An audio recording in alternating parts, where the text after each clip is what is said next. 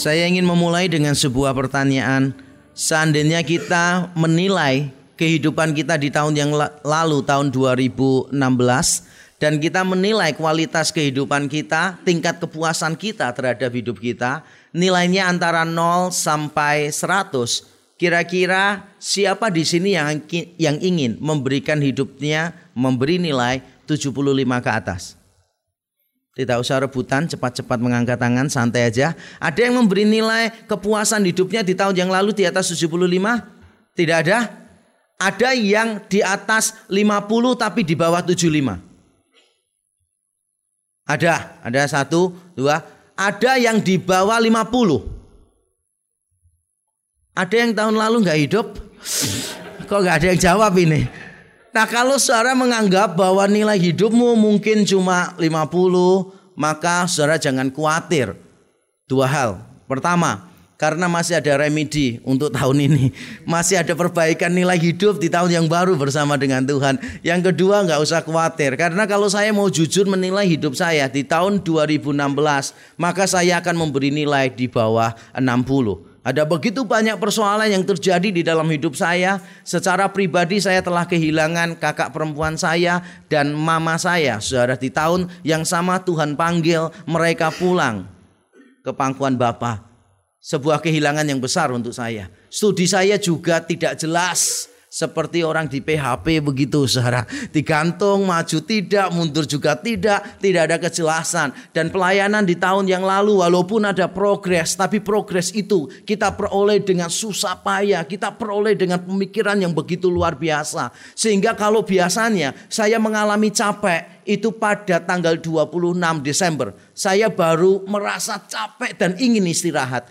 Tapi jujur tahun yang lalu sejak awal Desember saya sudah ingin beristirahat. Kalau biasanya saya khotbah itu begitu bergairah. Biasanya kalau saya tidak khotbah itu saya menanti-nantikan kapan saya khotbah saudara. Karena momen berkhotbah itu adalah momen yang menggairahkan saya. Bahkan ketika tidak ada orang lain saya pun juga latihan berkhotbah saudara. Supaya tersalurkan memang kecintaan terhadap pemberitaan firman.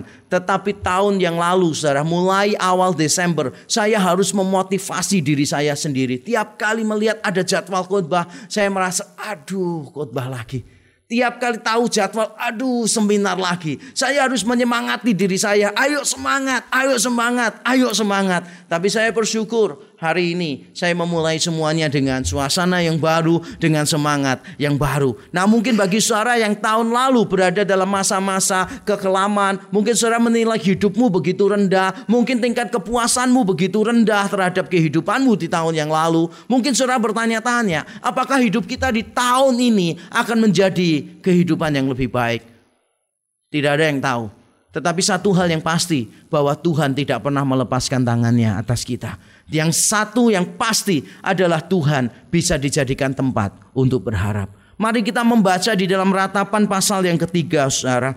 Mari kita membuka Alkitab kita, ratapan pasal yang ketiga, ayat yang ke-21 sampai 24.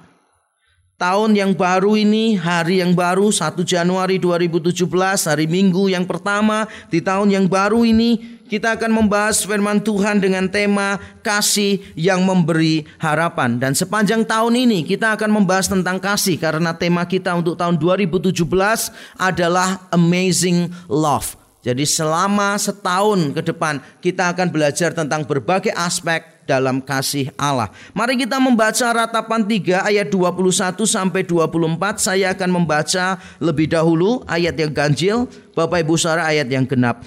Tetapi hal-hal inilah yang kuperhatikan, oleh sebab itu aku akan berharap.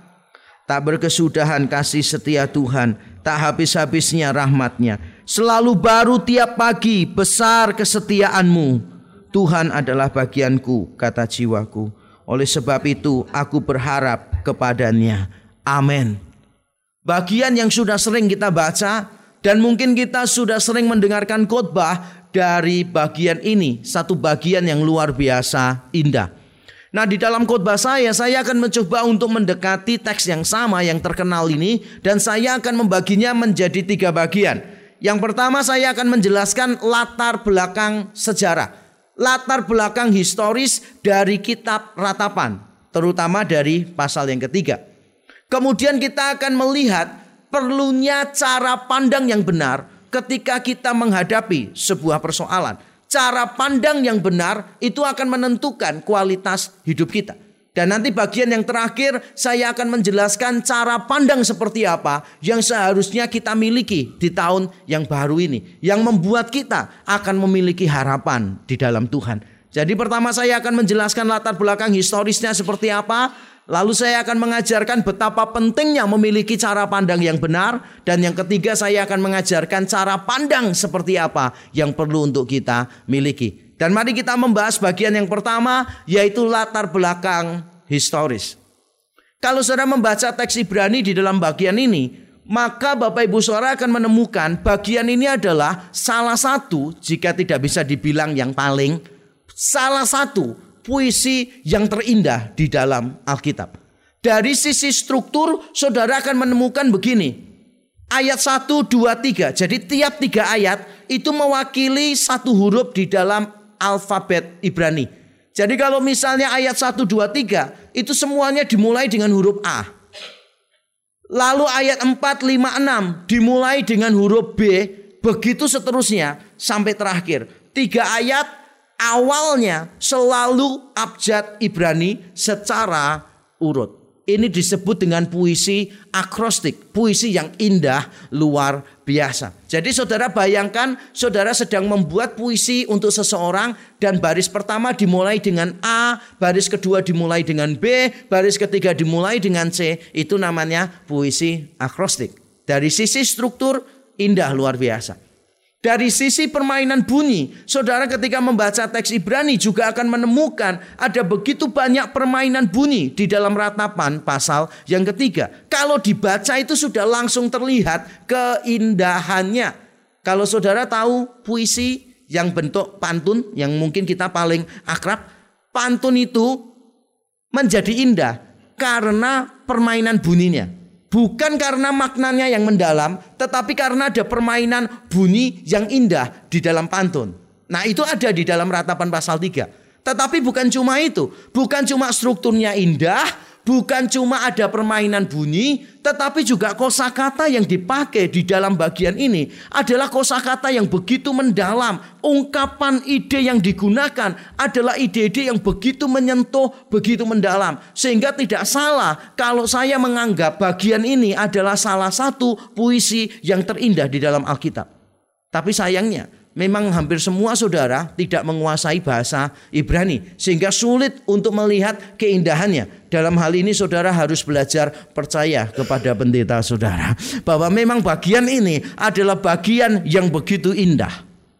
Tetapi di balik keindahan itu sebetulnya ada cerita yang menyedihkan. Ada kisah yang suram di balik puisi yang begitu indah. Puisi ini ditulis karena ada sebuah peristiwa yang luar biasa, yaitu bangsa Yehuda, kerajaan yang ada di selatan, itu dibuang ke Babel dan mereka akan tetap berada di Babel selama 70 tahun.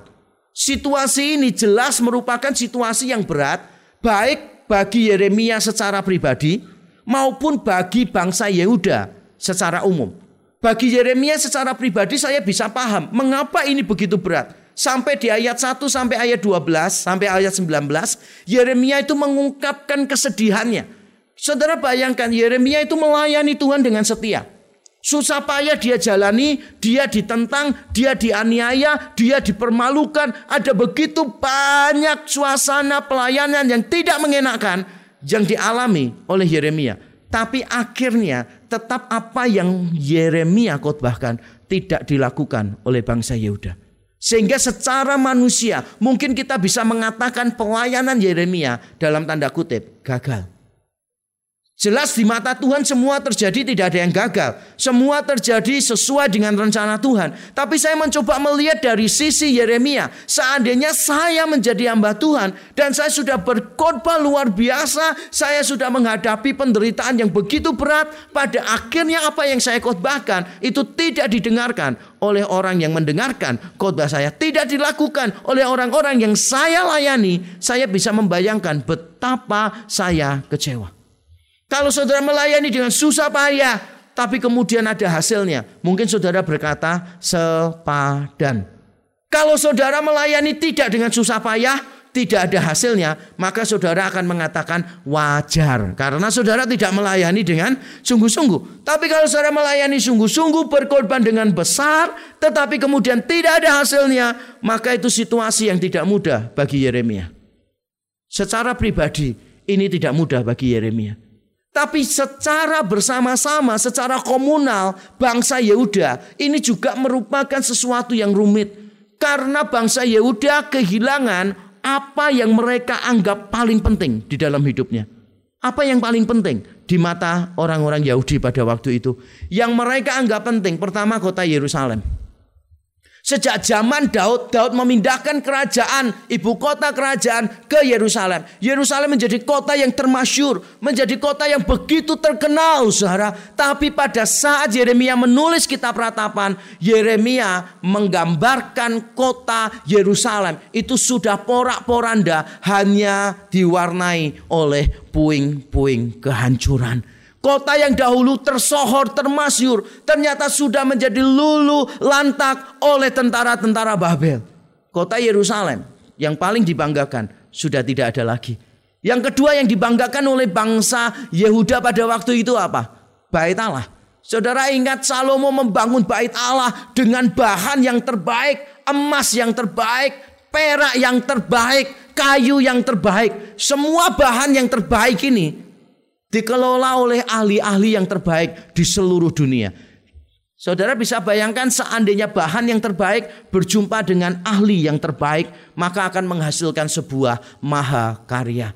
Bait Allah pada zaman Salomo adalah salah satu bangunan yang menakjubkan. Begitu kokoh, begitu mewah, begitu luar biasa. Tapi bangunan itu sudah dihancurkan oleh tentara-tentara Babel. Apa yang mereka pandang luar biasa, apa yang mereka pandang sangat membanggakan telah hilang. Dan yang ketiga, bukan cuma mereka kehilangan kota Yerusalem, kehilangan bait Allah, tapi mereka juga kehilangan tanah perjanjian. Tanah perjanjian diperoleh dengan begitu susah payah. Tuhan bebaskan mereka dari tanah Mesir. Mereka mengalami perjalanan puluhan tahun yang tidak mengenakkan di padang gurun. Baru bisa memperoleh tanah perjanjian. Tapi pada akhirnya Tuhan membuang mereka dari tanah perjanjian. Dibuang ke negeri asing di negara Babel. Saudara tiga hal ini bagi mereka merupakan identitas. Orang Yahudi itu kalau membanggakan diri pasti membanggakan diri atas Yerusalem, atas bait Allah dan atas tanah perjanjian. Itu yang mereka paling banggakan. Tapi kenyataannya sekarang sudah hilang semuanya dan ini merupakan situasi yang sulit. Coba saudara bayangkan, kita ini masing-masing punya sesuatu yang kita anggap penting sekali di dalam hidup. Ada orang yang menganggap penampilan fisik itu segala-galanya. Makanya ketika dia beranjak tua, waduh bingungnya setengah mati. Ada uban nambah satu aja loh Sarah. Itu ada orang yang bingungnya setengah mati, dicari terus ubannya. Kalau sampai tidak diambil ubannya, dia tidak berani keluar rumah. Karena dia merasa bahwa penampilan itu segala galanya. Nanti kalau bertambah tua Sarah, ada kerutan di matanya, kerutan di wajahnya. Itu tiap hari itu dihitung kerutannya nambah atau tidak. Karena dia menganggap penampilan fisik itu segala galanya. Ada juga orang yang menganggap uang itu segala-galanya. Semua yang penting dalam hidupnya adalah uang. Makanya ketika bisnisnya mulai redup, penghasilan mulai menurun, harga dirinya, nilai hidupnya itu mulai terganggu karena dia merasa hidupnya tidak ideal lagi. Yang apa yang dia anggap paling penting sekarang sudah mulai mengalami masalah. Nah, saudara apa yang paling penting di dalam hidupmu? Coba bayangkan apa yang paling penting di dalam hidupmu dan itu diambil darimu. Mungkin yang paling penting di dalam hidupmu adalah anak. Mungkin yang paling penting dalam hidupmu adalah pekerjaan. Mungkin apa yang paling penting dalam hidupmu adalah kepandian. Bayangkan seandainya semua yang penting itu diambil dari hidupmu. Maka saya yakin saudara sudah perlu waktunya untuk belajar menulis puisi yang indah dan mulai meratap seperti Yeremia. Situasi yang sulit, bagi Yeremia secara pribadi sulit. Bagi bangsa Yehuda secara komunal juga situasi yang sangat sulit. Dan keadaan ini akan terus berlangsung selama 70 tahun. Karena kita peratapan ditulis di awal-awal pembuangan ke Babel. Masih ada lagi puluhan tahun yang harus dijalani sampai situasinya Tuhan akan ubah. Karena Tuhan sudah berjanji setelah 70 tahun baru Tuhan akan memulihkan. Kalau saudara menjadi Yeremia, saya yakin saudara bisa paham mengapa saudara perlu meratap. Karena ini situasi yang begitu berat, saudara akan menjalaninya puluhan tahun. Keadaanmu mungkin tidak berubah. Atau mungkin keadaanmu akan berubah untuk jangka waktu yang lama. Tetapi ada satu hal yang engkau harus rubah mulai dari sekarang. Engkau harus ubah yaitu cara pandangmu. Ada banyak hal Tuhan tidak taruh di tangan kita untuk mengubah. Tuhan sering kali tidak mengubah keadaan diberikan kepada kita. Tuhan sering kali tidak memberikan kuasa kepada kita untuk mengubah keadaan. Seringkali tidak. Kita tidak bisa mengubah keadaan. Kita tidak bisa menghilangkan persoalan kita. Tetapi ada satu hal yang Tuhan selalu taruh di tangan kita untuk mengubah. Yaitu cara pandang kita terhadap keadaan. Kalau saudara memiliki cara pandang yang benar terhadap keadaan, maka saudara akan mendapati hidup saudara mengalami perubahan. Dan itu adalah bagian kedua dari khotbah saya. Mari kita membaca saudara di dalam ayat yang ke-20 dan 21. Bagaimana cara pandang yang benar itu akan menolong kita menghidupi hidup kita dengan penuh pengharapan. Ratapan 3 ayat 20 dan 21 saya bacakan. Jiwaku selalu teringat akan hal itu dan tertekan dalam diriku. Tetapi Berarti kontras kata sambung tetapi. Tetapi hal-hal inilah yang kuperhatikan oleh sebab itu aku akan berharap. Saudara melihat ada suasana yang berbeda di ayat 20 dan ayat 21. Ayat 20 itu rasanya seperti galau begitu loh saudara. Rasanya tuh suasananya melo banget begitu ayat 20. Tetapi mulai ayat 21 ada suasana gembira di sana, ada semangat yang muncul di sana. Bedanya di mana? Bedanya pada cara pandang. Di ayat yang ke-20 dikatakan, "Jiwaku selalu teringat akan hal itu dan tertekan dalam diriku." Kalau dalam bahasa Ibrani secara hurufiah saya menerjemahkannya begini. Jiwaku selalu mengingat hal itu dan terpuruk dalam diriku. Jadi bukan jiwanya tertekan tetapi terpuruk di dalam diriku. Saudara orang yang sudah bersedih lalu memperhatikan kesedihannya terus, mengingat persoalannya terus, masalahnya terus, maka orang itu jiwanya pasti akan terpuruk. Tapi persoalannya adalah orang yang sudah punya persoalan cenderung akan memikirkan persoalannya terus. Dia tidak akan memikirkan yang lain, dia akan selalu memikirkan persoalan itu dan itu yang dialami oleh Yeremia ketika dia mengatakan bukan cuma jiwaku teringat, tetapi jiwaku apa? selalu teringat. Saya pernah berjumpa dengan beberapa orang yang kehilangan anaknya. Dan peristiwa itu membuat dia mengalami kesedihan yang luar biasa. Saya berjumpa dengan salah satu saudara, salah satu hamba Tuhan yang kehilangan anaknya. Anaknya ini mau merayakan kelulusan SMA bersama teman-teman. Lalu izin kepada hamba Tuhan ini. Hamba Tuhan itu rencana mau menolak. Janganlah. Tetapi lama-lama dia pikir, aduh kasihan juga ya. Sekali-kali kumpullah dengan anak-anak. Lalu diberi izin. Pada waktu diberi izin pergi bersama teman-temannya. Anak itu meninggal dunia. Papanya sedih luar biasa. Merasa bersalah mengapa dia mengizinkan anaknya untuk pergi. Padahal bukan salahnya dia. Nah pada saat saya berjumpa dengan hamba Tuhan ini saya pelayanan di tempat dia saudara. Ketika ada pagelaran yang bagus pada waktu itu ada perayaan tertentu. Saya mengatakan wah musiknya bagus loh di tempat ini. Lalu dia jawab begini, oh iya tapi dulu pada waktu anak saya main, aduh lebih bagus lagi. Anak saya meninggal dulu main, aduh lebih bagus. Pada waktu saya melihat ada drama yang lumayan baik, saya mengatakan dramanya lumayan loh. Mereka persiapannya begini, lumayan rapi. Dia bilang, iya sih lumayan rapi, ini anak saya yang mengatur. Tapi kalau anak saya yang dulu itu, yang meninggal itu. Wah, ngaturnya lebih bagus lagi. Jadi saudara bicara tentang apa pun, orang ini akan selalu mengaitkan dengan anaknya yang sudah meninggal. Saudara bisa bayangkan betapa sedihnya hati orang ini. Dia selalu mengingat hal-hal yang tidak baik di dalam hidupnya, mengingat kecelakaan yang dialami anaknya, mengingat persoalan hidupnya, sehingga jiwanya selalu tertekan. Saya melihat ada banyak orang Kristen juga seperti itu, saudara. Saya berapa kali berjumpa dengan orang Kristen, wajahnya itu wajah tanggal tua, ngerti ya, wajah tanggal tua. Wajahnya itu wajah sedih terus gitu loh, saudara. Walaupun tanggal muda tetap aja wajahnya itu wajah tanggal tua. Kelihatan sekali kalau ada masalah. Pernah nggak sih saudara berjumpa dengan seseorang, saudara langsung tahu ini pasti punya masalah. Pernah? Ada beberapa anak Tuhan yang membiarkan dirinya dikuasai oleh persoalan. Yang membiarkan jiwanya itu terpuruk. Dengan cara apa? Engkau selalu mengingat persoalanmu. Tapi Yeremia memberikan kita sebuah tips yang baik. Di ayat yang ke-21 Yeremia mengatakan begini, "Tetapi hal-hal inilah yang ku perhatikan. Oleh sebab itu aku berharap." Bahasa Indonesia menerjemahkannya begini, "Hal-hal inilah yang aku perhatikan." Perhatikan itu berarti visual ya. Yang aku perhatikan. Kalau bahasa Inggris hampir semua menerjemahkannya begini.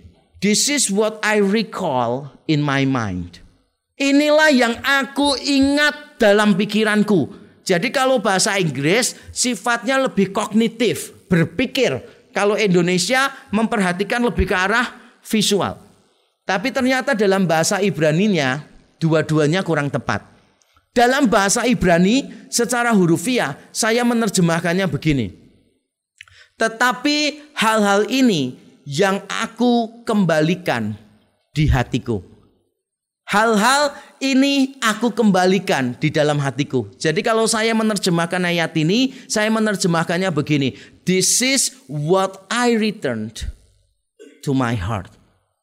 Hal-hal ini adalah yang ku kembalikan di dalam hatiku. Wah ini ungkapan yang luar biasa. Mengembalikan di dalam hati. Yaitu kasih setia Tuhan, rahmat Tuhan, kesetiaan Tuhan. Yang nanti kita akan lihat. Tapi Yeremia memakai istilah begini, hal-hal itu yang ku kembalikan di dalam hatiku. Berarti sebelumnya di dalam hati Yeremia itu ada kasih setia Tuhan, ada kesetiaan Tuhan, ada kemurahan Tuhan, ada rahmat Tuhan. Itu yang mengisi hati Yeremia. Tapi pada saat terjadi situasi yang buruk, ini semua sudah pergi. Diganti dengan apa? Penyesalan. Diganti dengan apa? Kepahitan. Diganti dengan apa? Kekecewaan. Diganti dengan kesedihan dan seterusnya. Suara apa yang kau isi di dalam hatimu?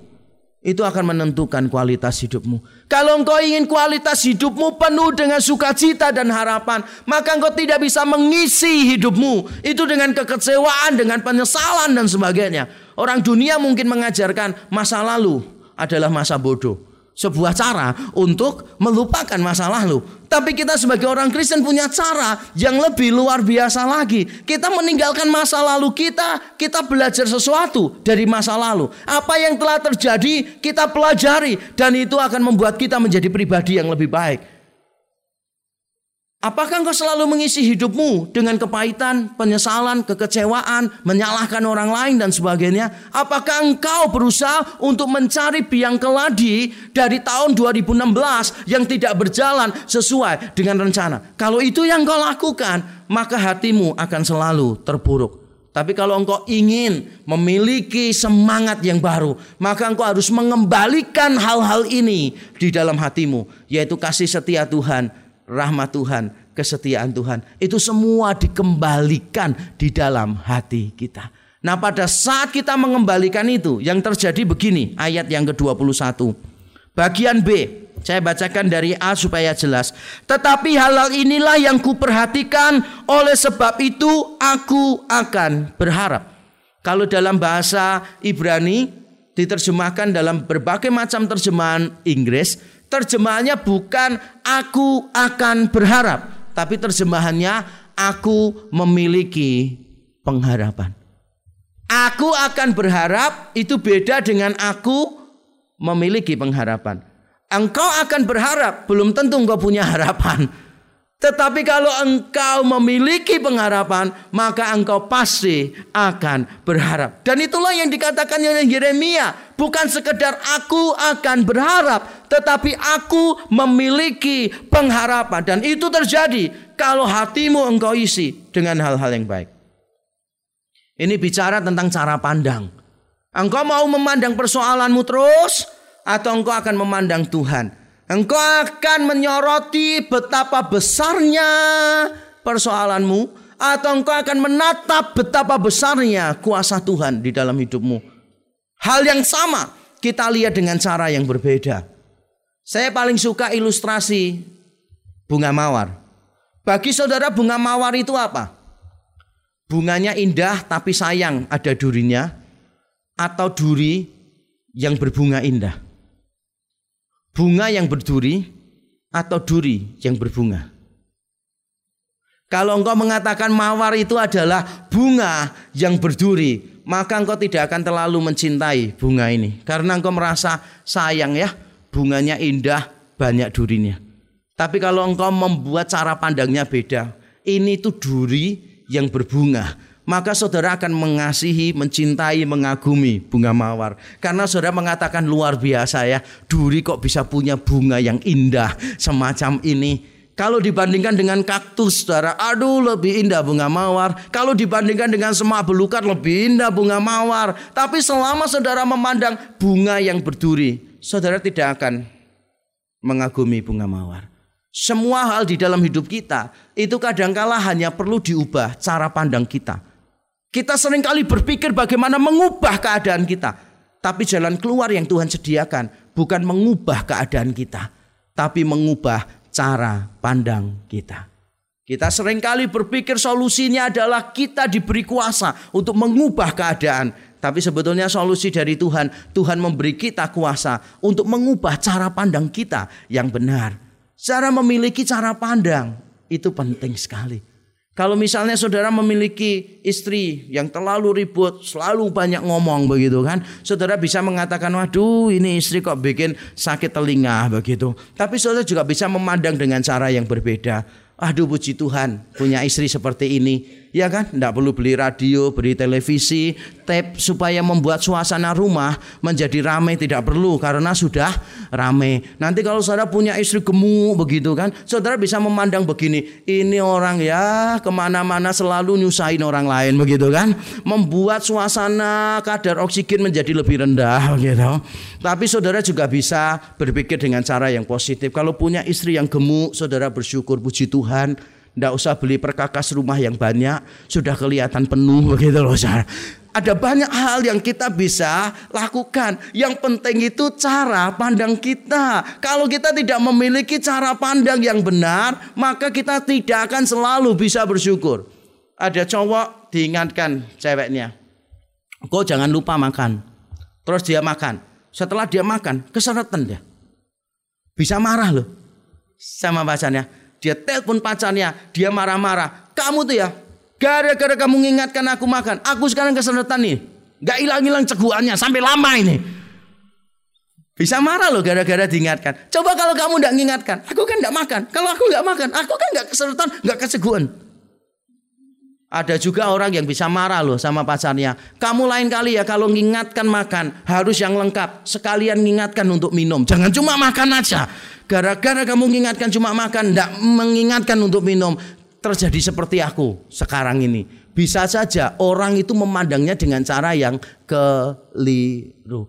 Padahal seharusnya kalau ditanya diingatkan untuk makan itu sesuatu yang luar biasa. Harusnya dilihat dari sisi positifnya. Waduh ini luar biasa. Berarti perhatian. Kan begitu. Tapi kita sering kali memandang dengan cara yang keliru. Mari saudara di tahun yang baru ini kita ubah cara pandang kita. Mungkin keadaan kita tidak berubah. Tapi cara pandang kita yang Tuhan ubah. Kalau engkau berfokus pada persoalanmu maka engkau akan tertekan. Tapi kalau engkau berfokus kepada Tuhan, maka engkau akan memiliki pengharapan di dalam Tuhan. Kalau engkau bangun pagi, ketika bangun, yang kau lakukan apa? Ketika bangun secara begini, wah puji Tuhan, hari baru. Atau, aduh hidup lagi. Yang lebih menggambarkan suasana pagi hari di rumah saudara yang mana sih? Yang pertama atau yang kedua? Seringkali yang kedua ya. Mata. Aduh. Pernah nggak sih kita ini punya masalah yang berat sampai kita ini mimpi, kita ini mimpi itu mati.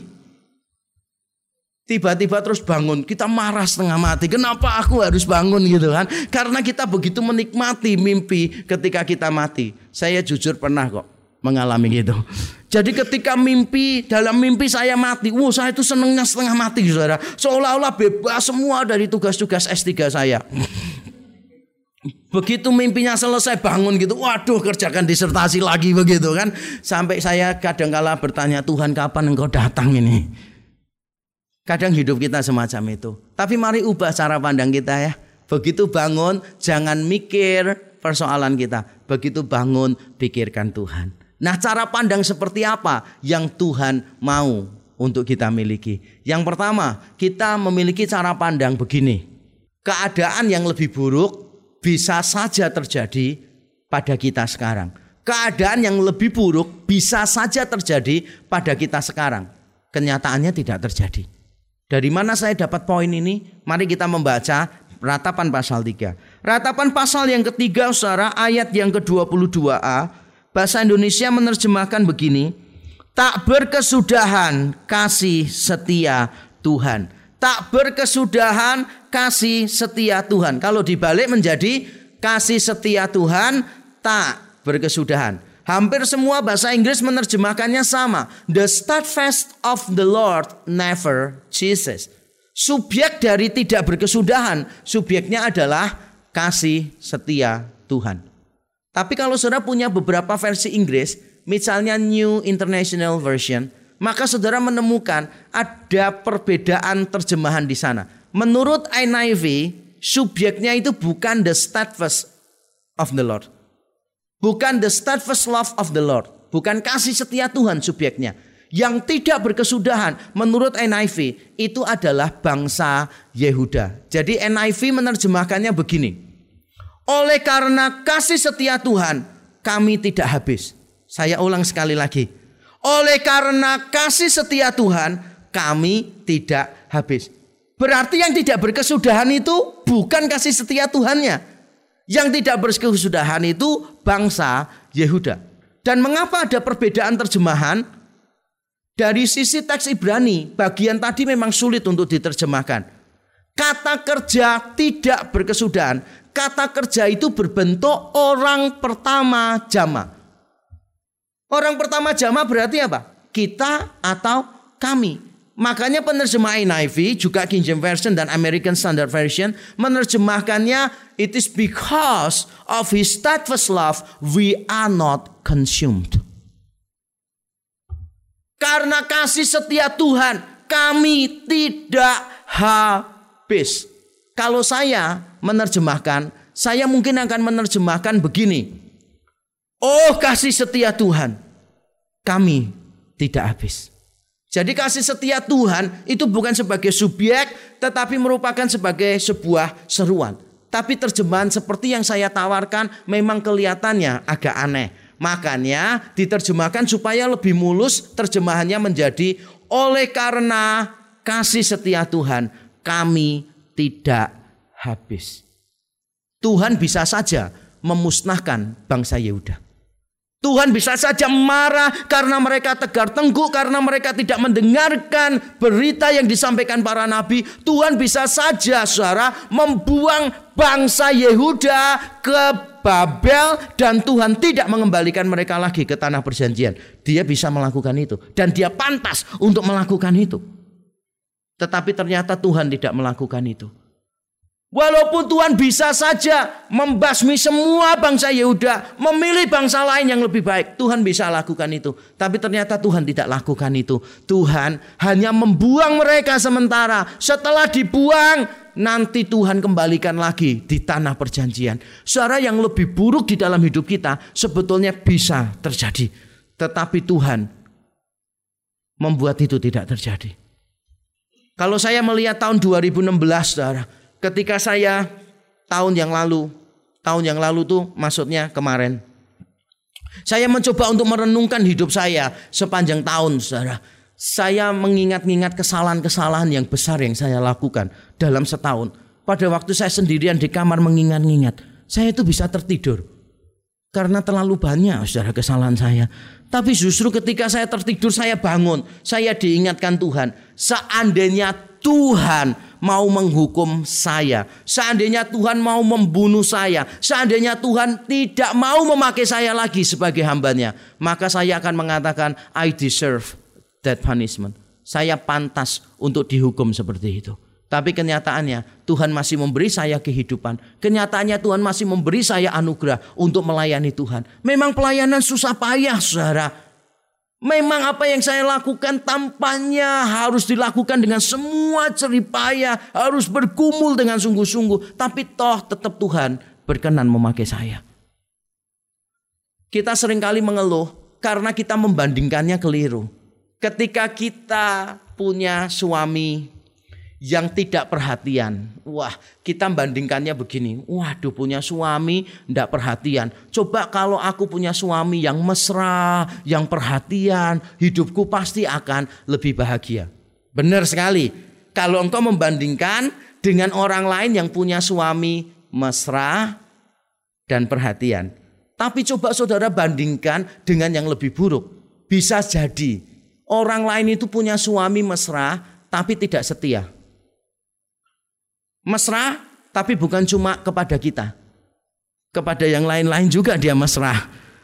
Kalau saudara membandingkan punya suami yang mesra kepada semua orang dengan suami yang tidak mesra tapi setia, maka saudara baru bisa bersyukur. Terima kasih Tuhan, suamiku tidak mesra tapi setia.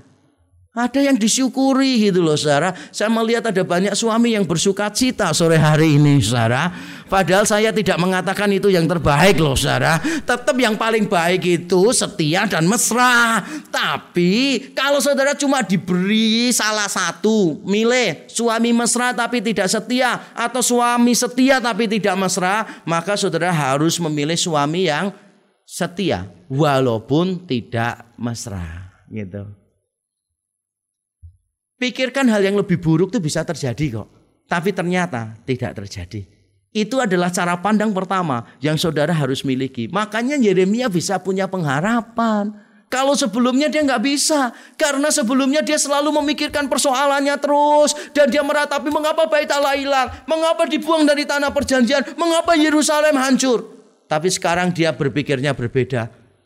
Puji Tuhan ya, cuma Yerusalem yang hancur. Puji Tuhan ya, cuma bait Allahnya yang tidak ada.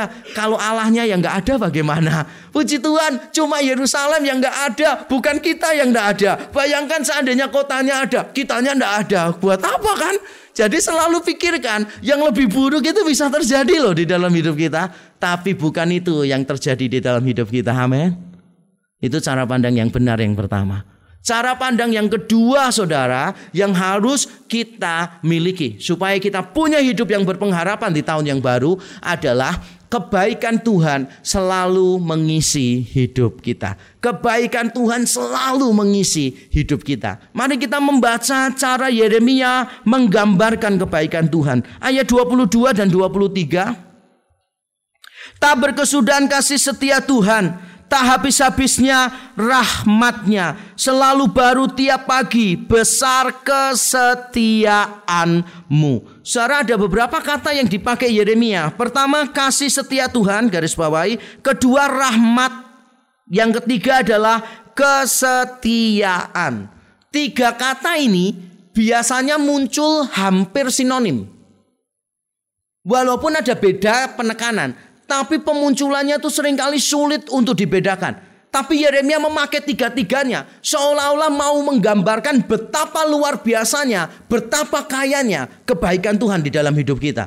Dan saya akan menerangkan satu persatu kata yang dipakai. Yang pertama adalah kata kasih setia. Dalam bahasa Ibrani itu bunyinya begini, chesed. Chesed. Jadi kalau mengucapkan harus ada hanya, chesed itu kasih setia. Kalau saudara tidak pakai H, keset itu artinya welcome, selamat datang. Karena biasanya di keset itu ada tulisan welcome. Nah, jadi harus ada hanya keset. Nah, keset itu kasih. Tapi kasih perjanjian. Ini covenantal love. Kasih yang biasanya dipakai dalam kaitan dengan perjanjian. Makanya penerjemah Lembaga Alkitab Indonesia berusaha untuk memberi terjemahan yang bagi kita sehari-hari pemakaian agak aneh, yaitu kata kasih setia. Pernah enggak kita mengucapkan kepada orang lain, eh aku ini kasih setia kepadamu? Enggak pernah ya. Karena memang kata ini dipakai biasanya dalam konteks perjanjian. Tuhan itu mengasihi benar, tapi bukan cuma mengasihi, tapi mengasihi dalam konteks perjanjian. Tuhan itu setia terhadap perjanjiannya. Makanya diterjemahkan kasih setia. Itu kata pertama, keset. Kasih yang berkaitan dengan perjanjian. Nah, kata yang kedua yang diterjemahkan rahmat oleh bahasa Indonesia itu adalah kata rahamim. Kata rahamim itu berkaitan dengan kasih juga. Tapi kasih yang ditujukan kepada orang berdosa, yang ditujukan pada orang-orang yang membutuhkan, orang-orang yang malang, orang-orang yang sedang bersusah hati, orang-orang yang berdosa. Itu namanya kasih rahamim yang diterjemahkan rahmat. Lalu ada kata kesetiaan yang dalam bahasa Ibrani adalah kata emuna. Emuna itu bagus sekali loh saudara. Cuma kalau dijadikan nama memang tidak enak ya. Saya sempat terpikir seandainya ada jemaat punya anak perempuan dikasih nama Emuna. Itu bagus artinya. Kesetiaan. Tapi nanti cara panggilnya nggak enak. Eh, eh, eh, eh, eh gitu kan. Mulai apa? Emunah gitu kan. Rasanya kok tidak enak ya kalau dipanggil mun mun gitu juga tidak enak. Apalagi nah nah nah gitu. Rasanya kok semuanya nggak enak. Tapi kata emuna ini adalah kata yang cukup baik. Nah emuna itu artinya kasih juga. Tapi berkaitan dengan gini. Kasih yang mengandung permanensi, kasih yang mengandung kepastian. Makanya diterjemahkan kesetiaan. Jadi bukan cuma kasih, tapi kasih ini bisa dijadikan sandaran hidup kita. Jadi kalau saudara bersandar pada kasih itu, maka saudara mendapat kepastian, akan mendapatkan permanensi di dalam emunah. Nah saudara tiga kata ini dipakai bersama-sama oleh Yeremia untuk menggambarkan kebaikan Allah yang kaya di dalam hidup kita. Hidup kita sulit, tetapi kebaikannya kaya di dalam hidup kita. Itulah sebabnya kita harus berharap kepada Tuhan. Nah, saya suka dengan cara Yeremia mengungkapkannya begini. Rahmat Tuhan itu tak ada habisnya. Tapi kesetiaan Tuhan selalu baru tiap pagi. Coba ya berpikir sebentar. Tak ada habisnya dengan selalu baru tiap pagi. Sama atau beda? Paralelismenya itu identik atau paralelismenya meningkat?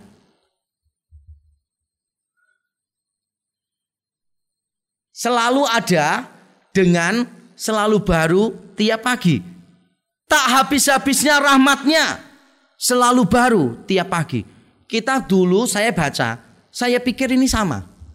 Tapi ternyata setelah saya renungkan saya mendapati sesuatu yang berbeda. Sesuatu yang tetap ada, yang tidak habis-habis. Belum tentu selalu baru. Tapi kalau sesuatu selalu baru tiap pagi, berarti tidak bisa habis-habis. Lalu saya teringat pengalaman saya, pelayanan waktu menjadi mahasiswa teologi. Saya pelayanan di satu tempat saudara yang punya kebiasaan kalau masak itu selalu masaknya langsung banyak gitu saudara dan harus habis. Jadi kalau hari pertama tidak habis maka terus dipanasi untuk besoknya tetap dah habis dipanasi lagi untuk besoknya. Begitu seterusnya saudara jadi kalau masak kuah itu sampai minggu depannya kuahnya tuh habis saudara tetap kalau masih ada sayurnya di dalam dan sebagainya tetap akan dipanasi terus. Jadi saya itu berapa kali makan dalam keadaan ada jamurnya sudah putih-putih di atasnya. Tak habis-habisnya makanan itu dan penderitaan saya, saudara. Jadi tak habis-habisnya. Ya memang tiap hari nggak ada habisnya, saudara. Karena kalau tidak habis selalu dipanasi, tidak habis selalu dipanasi. Tapi tidak selalu baru. Kalau saudara pernah menginap di hotel yang berbintang dan sarapan paginya itu all you can eat, seperti biasa lah. Hotel bintang 3 sampai bintang 5 itu biasanya sarapannya all you can eat. Kalau nggak ada bintang all you have to pay. Karena mau pesen apa baru bayar di situ. Nah saya bisa bedakan begini. Bintang 3 dan bintang 5 itu bedanya begini. Kalau restoran bintang 3 kadangkala sarapan kita itu tidak terlalu fresh. Kadangkala buahnya juga tidak fresh, dagingnya juga tidak fresh. Ada beberapa yang kita makan oke okay lah, tapi kita merasa, wah ini kok kurang fresh ya. Mengapa? Karena itu masih sisa yang kemarin disimpan di tempat pendingin, lalu dikeluarkan lagi, dihidangkan lagi. Tidak semua bintang tiga begitu memang. Tapi saya pernah mengalami ketika sarapan saya merasa sarapan di tempat itu tidak fresh. Tapi kalau saudara di hotel bintang 5, pada umumnya saudara kalau sarapan, saudara langsung tahu ini benar-benar fresh. Karena apa yang tidak habis hari sebelumnya itu langsung dibuang buat yang baru. Kalau saudara makan sushi di Amerika, sepengetahuan saya, itu sushi kalau sudah sore jam 3 itu sudah tidak dijual lagi. Itu akan dibagikan gratis oleh para pegawainya mungkin kepada keluarganya, temannya dan sebagainya. Saya tahu karena dulu saya itu tidak suka sushi. Saya tidak tahu cara makan sushi. Tapi pada saat ada orang tiap kali dia pulang sore dia selalu bawa sushi di apartemen kami dan langsung dibagi. Saya mencoba untuk mencicipi. Karena gratis kan. Tidak suka pun kan nggak apa-apa, gratis kan gitu. Wah, harganya mahal loh saudara. Dari itulah saya mulai suka makanan sushi. Selalu fresh. Kenapa? Karena begitu sore sudah tidak diproduksi lagi. Nanti kalau besoknya orang mau beli dia akan buat yang baru. Tak habis-habisnya rahmatnya. Itu beda dengan selalu baru tiap pagi. Hidup kita ini kadang diwarnai dengan kesusahan yang besar. Siapa di antara kita yang tiap malam itu berkata begini, aduh hidupku susah banget. Terus tidur. Besok pagi jalani lagi. Malam itu nangis lagi. Tuhan mengapa hidupku seperti ini. Saudara kalau tiap malam saudara merenungi nasibmu, menyesali hidupmu. Maka saudara bisa yakin bahwa pagi harinya engkau akan disegarkan kembali oleh kasih setia Tuhan.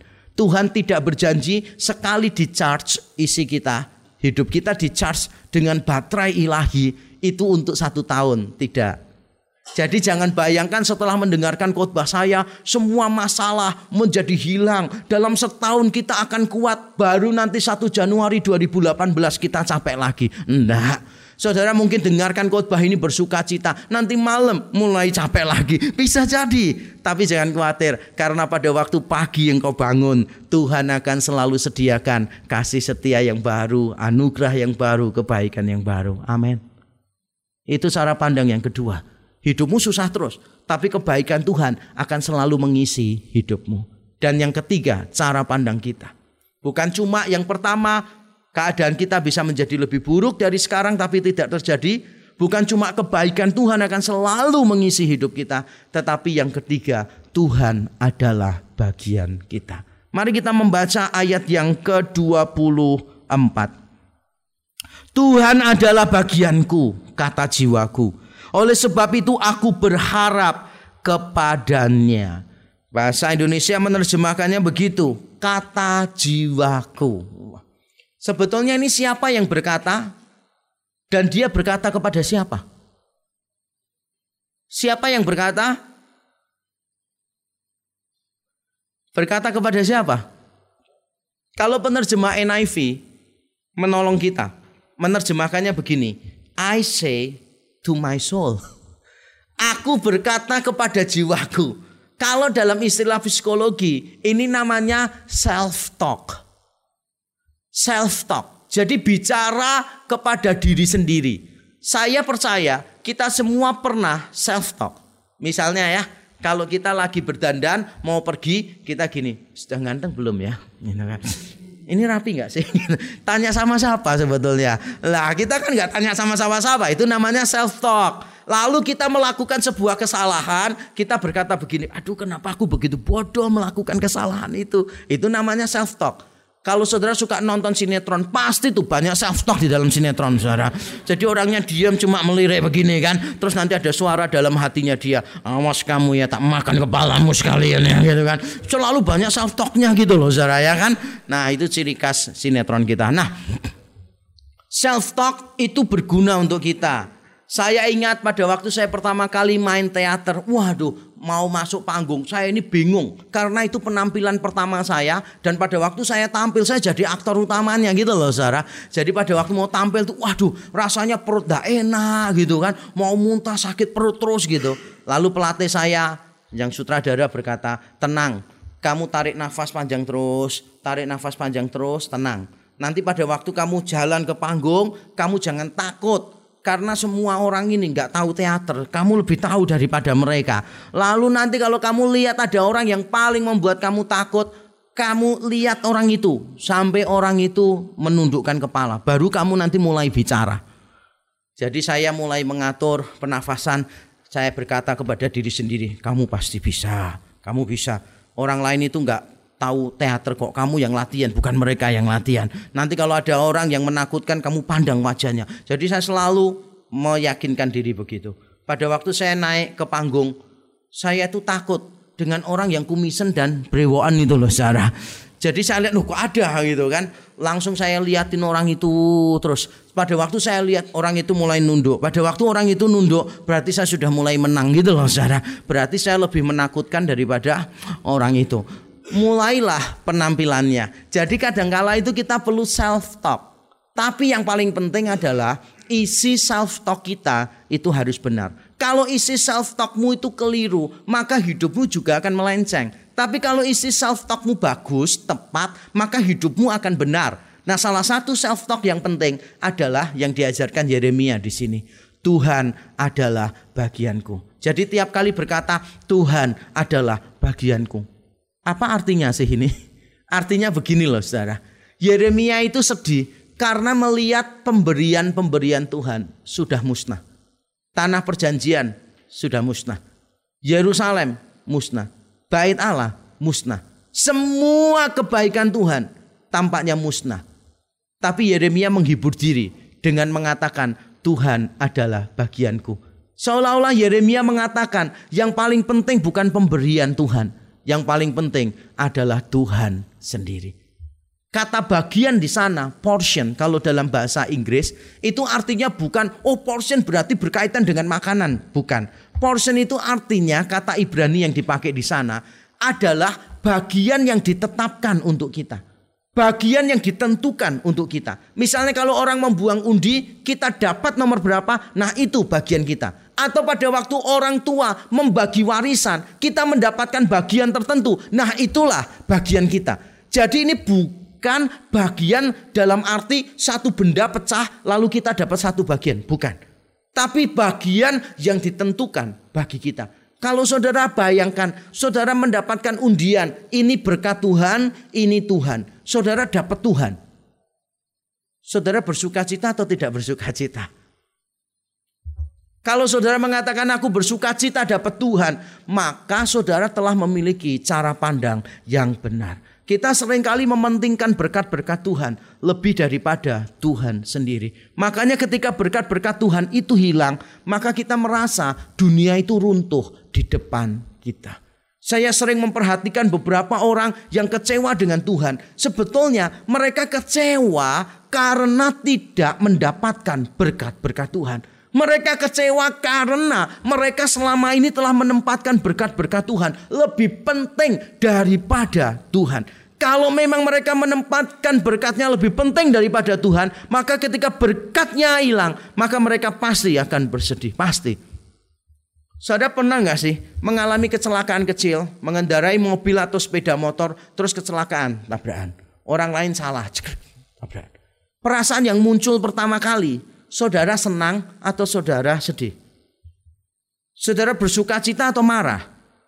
Biasanya kita ini ya, langsung sedih, langsung marah. Kalau mengalami kecelakaan, saya berapa kali kok saudara terserempet orang naik mobil begitu. Orangnya lagi telepon, tiba-tiba terempet saya begitu kan. Setelah berhenti, dia merasa saya yang merempet gitu. Padahal saya lihat dia yang pegang handphone kan.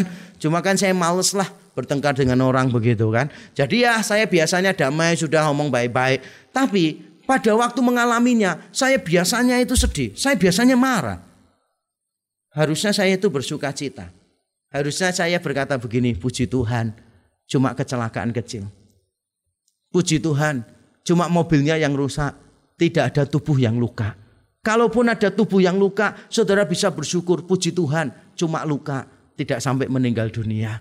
Kalaupun ada luka, saudara mengatakan, puji Tuhan, tidak permanen, dan begitu seterusnya. Ada banyak hal yang kita sebetulnya bisa syukuri di dalam hidup kita. Pada saat kita dicopet pun kita bisa mengucap syukur kok saudara. Ketika saudara dicopet, saudara bisa bersyukur. Ah puji Tuhan, aku yang dicopet, bukan aku yang mencopet. Ya kan? Saudara lebih suka lebih suka dicopet atau yang mencopet? Coba saya tanya.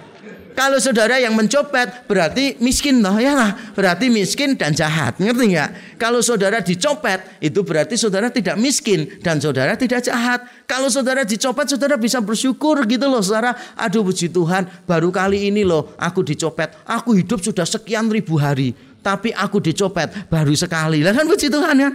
Nah, lalu saudara juga bisa bersyukur begini, puji Tuhan, aku dicopetnya sekarang. Aku belum kaya, uangku cuma sedikit di dompet ya kan. Bayangkan kalau saudara dicopet pada waktu saudara kaya raya. Saudara kan lebih sakit hati kan. Ada banyak hal yang kita syukuri gitu loh saudara. Cuma kita sering kali itu lupa untuk melihat hal-hal yang positif di dalam hidup kita. Bagi saya yang paling penting adalah Tuhan. Tuhan bagian yang tidak pernah bisa hilang. Kalau saudara mengakui Tuhan lebih penting dari berkatnya, maka saudara telah membuat pilihan yang paling bijaksana. Yang membuat kita bahagia itu pribadi, person, bukan benda. Yang membuat saudara bersuka cita itu kan bukan kado. Tapi cinta yang dibungkus dengan kado, benar nggak? Kalau saudara dapat door prize, senang ya, dapat door prize senang gitu. Tapi kalau dapat kado ulang tahun dari orang yang mencintai kita, pasti lebih senang mendapatkan kado ulang tahun. Atau tergantung isi kadonya. Kalau door prize-nya isinya tablet begitu kan. Wah, luar biasa. Tablet 10 inch gitu kan. Wah, dari orang yang kita kasih tablet tiga kali sehari gitu kan. Dimakan pagi, siang, sore. Nah, mungkin saudara cara pandangnya berbeda. Tapi saya yakin kalau kita jujur ya saudara ya. Pribadi itu lebih penting daripada benda. Pribadi lebih penting daripada benda. Lebih baik bersama dengan orang yang mengasihi kita walaupun dia tidak bisa memberi kado daripada menerima kado dari orang yang tidak mengasihi kita. Sesuatu yang wajar, sesuatu yang rasional, sesuatu yang benar untuk kita pikirkan bahwa kita memilih Tuhan lebih daripada berkat-berkatnya. Kalau itu yang saudara lakukan, saya yakin hidup saudara akan penuh dengan pengharapan. Dan ayat 24 ini adalah ayat penutup yang bagus luar biasa. Karena ayat 24 dikatakan Tuhan adalah bagianku, kata jiwaku. Oleh sebab itu aku akan berharap kepadanya. Ada kata harap muncul di sana. Sedangkan ayat 21 juga sudah muncul kata berharap. Kemudian di ayat 21 muncul kata hati. Hal-hal inilah yang ku kembalikan ke hatiku. Ayat 24 ditutup dengan kata jiwaku. Jadi kata harapan muncul di ayat 21 dan 24, lalu ayat 21 muncul hati, ayat 24 muncul jiwa, bagian yang terdalam dari hidup kita. Sehingga ayat 21 sampai 24 dimulai dan diakhiri dengan ide yang sama.